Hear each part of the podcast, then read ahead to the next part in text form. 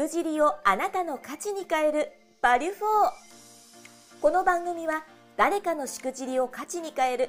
しくじり失敗にフォーカスを当てた音声チャンネルバリュフォーです。起業家2人が毎回業界問わず多様なゲスト経営者をご招待します。教科書に載らない過去のありえないしくじり体験や経験を一歩踏み出したいビジネスマンに向けて面白おかしく深掘りします。誰かのしくじり体験をあなたの成長の種に変え背中を押す。世界初のしくじりにフォーカスを当てた音声チャンネルです。爆速ソリューションカンパニーテルプロモート。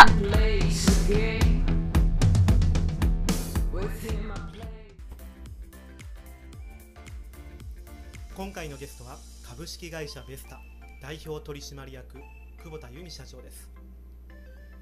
久保田社長は主に薬局経営人事のデータ分析 M&A 人材紹介事業などを行っています。本題に行く前にゲストの簡単なプロフィールをご紹介させていただきます。薬局に関わる M&A 事業薬剤師の人材紹介事業などエリアを問わずスピード感のある事業を展開中。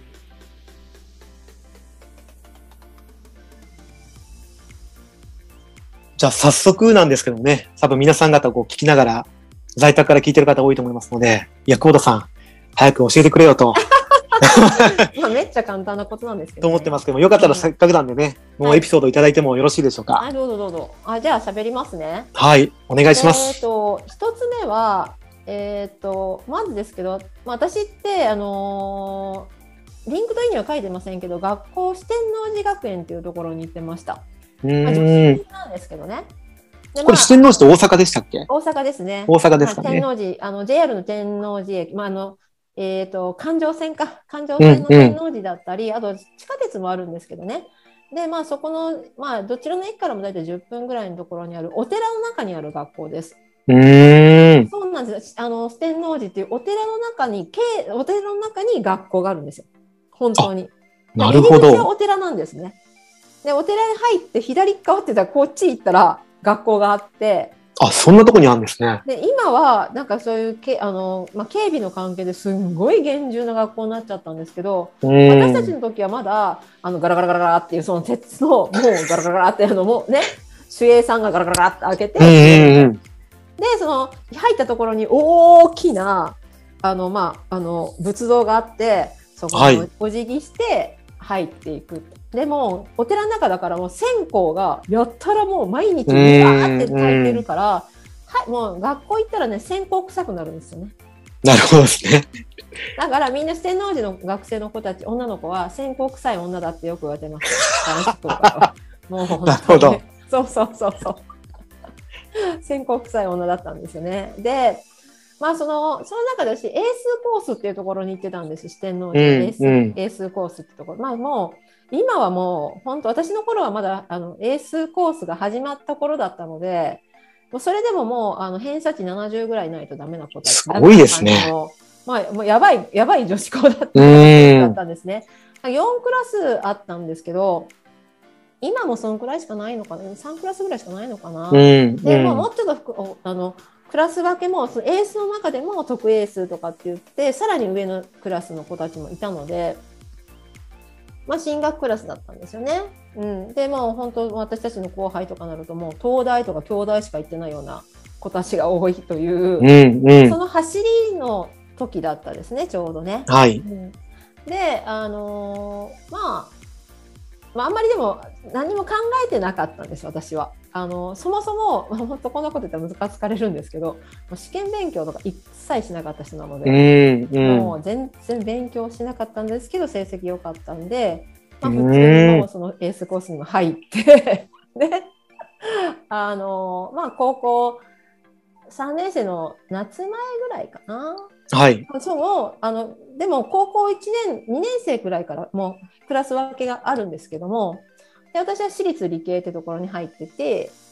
でまああの私立理系でも理系だともう医学部か薬学部しか受けさせてもらえないクラスなんですね。受けさせてもらえないんですか、まあ、こんなの本当は今問題になるけどね。うん、ですよね、きっとね。そうそうめっちゃ問題になるんだけど、でも、あの、今なんてもう、もっとなんじゃない医学部しかいないんじゃないかなっていうあそうなんですねもそう。だから私の同級生、まあ、中にはいらっしゃらない、いらっしゃらないうん他の、うんあの理系入ってたけど、うんう。なんぜか津田塾行くとか、みたいな感じで。あの、キラキラした同志社行きたいとかって言って、はいもうなキラキラした方に行っちゃう子たちもいたけど、うんうんあのーまあ大体薬剤師か医者しかいないという、あの高校の時の同級生はもう薬剤師しかいないので、で、その進路を決める時にですね、まあもちろんその、ほら、親が関係してきますよね、高校からまあそうですよねやっぱ今はどうか知らないけど、私たちの時ってやっぱりまだちょっとこう、まあ、うちの家なんか特に奈良なので、もう超封建的だったんですよね。なるほど。本当に今の私を見たらなんかえ？って思うかもしれないですけどまあ本当に門限6時でしたからねええ6時ってね奈良から大阪通ってそれも四天王寺ってその7時間授業だったから、もうギリギリ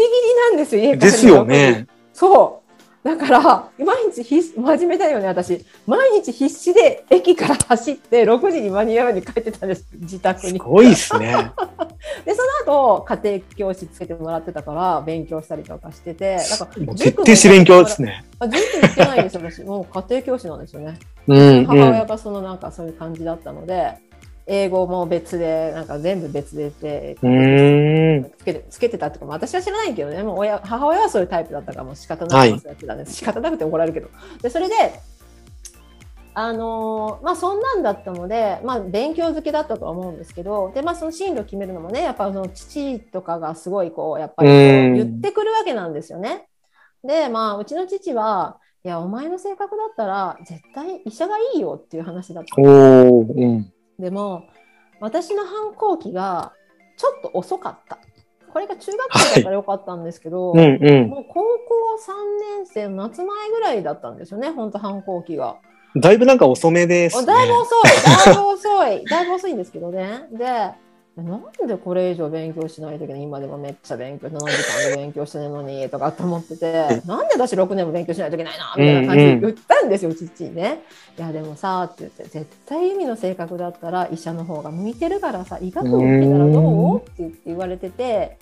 で、えーと学校の先生にも、いやそんな薬学部ばっか受けるんじゃなくて医学部1個か2個受けたらって言われてたんですけどもうその時もかたくなだったんですよ。うん。なんで私6年も勉強しないといけないのって言って、もう4年で十分じゃんみたいななるほど。うんその時に、まあ、日本の教育制度を、ね、恨むわけじゃないんですけど、やっぱり詰め込まれてたのかなって思った。なるほどですね。うんまあ当時はむしろそうだったかもしれませんしそうそう、ね。偏差値がやっぱりその、まあ、うん偏差値重視っていうか、まあそういうので、ちょっと詰め込まれてて、進学校だったから、もう英語のプリントも何千枚ってさせられてた、させられてた感じなんだよね、だから結局ね。だから勉強が嫌いになってたのかもしれない。うんオタクうん。な、オタクなとこがあるんで、余計なこといっぱい覚えてるんですよ。だから、本当にその時はね。まあ、おかげさんで、そういうところはうちの親も、なんかその、いろんな本買ってくれたりとか、余計な本でも買ってくれてたから、漫画とかもめっちゃ持ってたし、なんか、うんとかも全然もう、あのあれだったんだけど、ただ勉強、いわゆる学校の勉強に関して、あんま楽しくなかったのかもしれないんですよね。だからこの話これれから、あの、あすみません、ど、どんな感じで進んでいくんですか？あ、そうそうそう、それでね、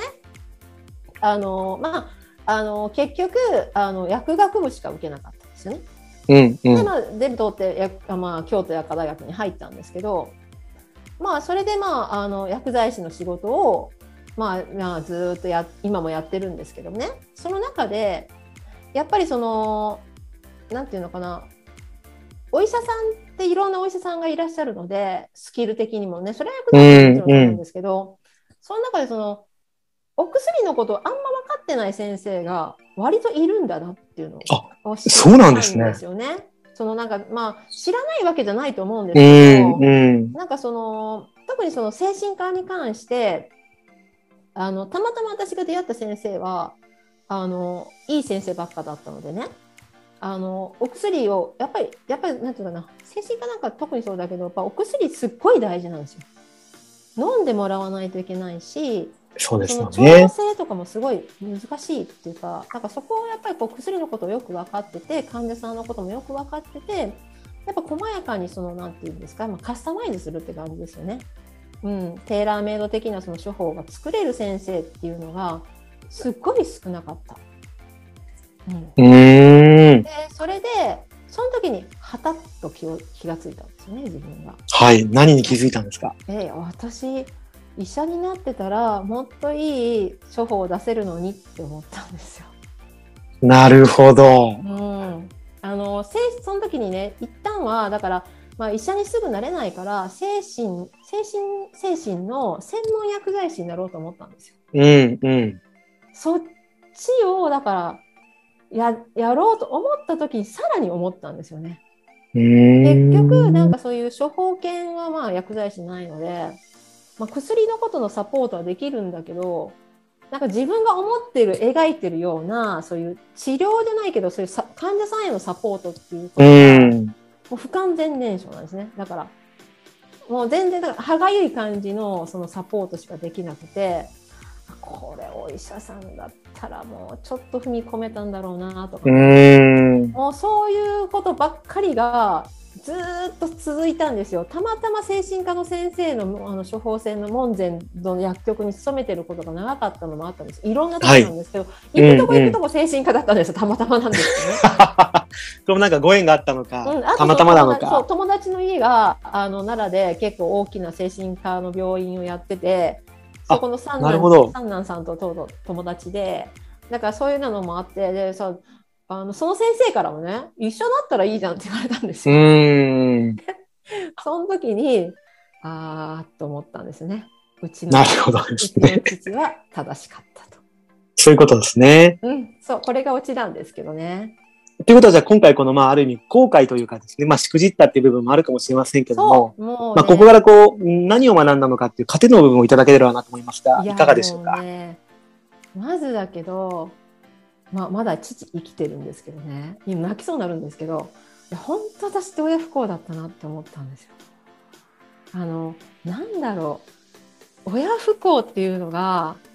分かるっていうのが若い時ってやっぱ分かんここ気持ちでは分かってるんですよ。気持ちも分かるしなんかなんとなくできてるんだけど本当になんか親不幸したなっていうふうに思ったんですよね。その時の父とかっていやそれは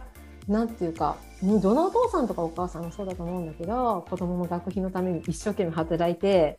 ね？もう子供のことをもうすっごい考えて常に生きてるわけじゃないですか親っていうのはね。でもそれ分かってるけど分かってなかったんだと思うんですね。もう今も泣きそうになります。だいぶなんかちょっとこう 言葉がですね感情がなんか揺れ動いてる感じがありますね。そうでねあのずっと元気だったんですよね。でもね、病気したんですよ、うちの父が。本当に全然血圧の薬も何にも飲んでなかったし、めっちゃ元気だったのに、病気しちゃって、でも病気したらある程度、もう80歳だったんですよね。もう80超えるとやっぱ弱ると一気に弱るんですよ。で、それでやっぱ認知症になっちゃったんですね。なるほど。いやそれで、はあ、もう本当私はってね、こんここで気づいちゃったっていう遅すぎる。いやいやいやいやいや本当に。であのでも気づいたの遅かったしまあまあ、まあ、分かってもらえないかもしれないんですけどね父親でも父が生きてる間に医学部受けようと思いました。ええ。ー、マジですか、うん、受けようと思ってもう、はい、まだでももちろん会社も立ち上げてすぐじゃないですよ。はい、ももう、えーとそのなん4年 ?5 年 ?4 年ぐらい前からかな？まあ、そのデータ分析の仕事もするしてたのもあったんですけど、うんうん、やっぱ統計と英語を常にやってるんですよね。それは医学部の編集あの編編入できるように常に準備している状態ではあるんですよ。そういうことですね。うん、いや、でもなかなかでも、これはあの、まあいい、いいというかですね。いやいや、もう、いやもうでもね、もうあの皆さんにも言っときますけどね。あのあのことわざあるじゃないですか。そのことわざなのかな？なんかわかんないけど。あのほら親孝行したくてもその時親がいないみたいな話のことわざみたいな日本の言葉あるじゃないですか、うん、あれは本当だなと思いましたよ。なるほど、うん、そういうことですね。後悔したところでまだ生きてくれてるだけでまだ私が救われてるけど、うん、これでいなかったりとかしたら、そうですよね。引きずってるなと思って。うんうん、医学部行ってあげなかったんだいや、行ってあげなかったんだろうって本当思ってるんですね。行ってあげるってことはないかもしれないけど、なんで私、本当に、あ本当バカな、バカだったなって本当思いますね。後悔先に立たずでしたっけ、確かね。そそんなのもありますね。なるほど、そういうことですね。そうそういやありがとうございます。一本目からなかなかですね、あの、ある意味ちょっとこう、久保田さんのこうイメージしてるエピソードとはちょっと違ったエピソードがどんときましたんで。いやいやいや、でもね、あのー、なんかこう、やばバカだったなと思う。いやいやいやいやいや。だけどそこを、なんかそれでなんかこう、悲嘆するだけじゃなくって、あの、諦めずに、あの、まあ、まだ医学部入ってないからね。うん、いやいやいや。結局、うん、いやね、できなかったじゃんってなるかもしれないけど、でも、あの、一応60歳には入りたいなと思ってて、あの、ちっちゃく準備はしてます。素晴らしいですね。いやいやいや、まあもう入ったらまた LinkedIn で報告させていただきますけど、ダメだったらダメで、まあ65歳までは諦めずに受験しようかなと思ってりしてて、はい、大丈夫ですよ。あの入ったらまた連絡しますよ。この音声チャンネルバリュフォーは 4U 手箱の提供でお送りしています。次回の配信もお楽しみに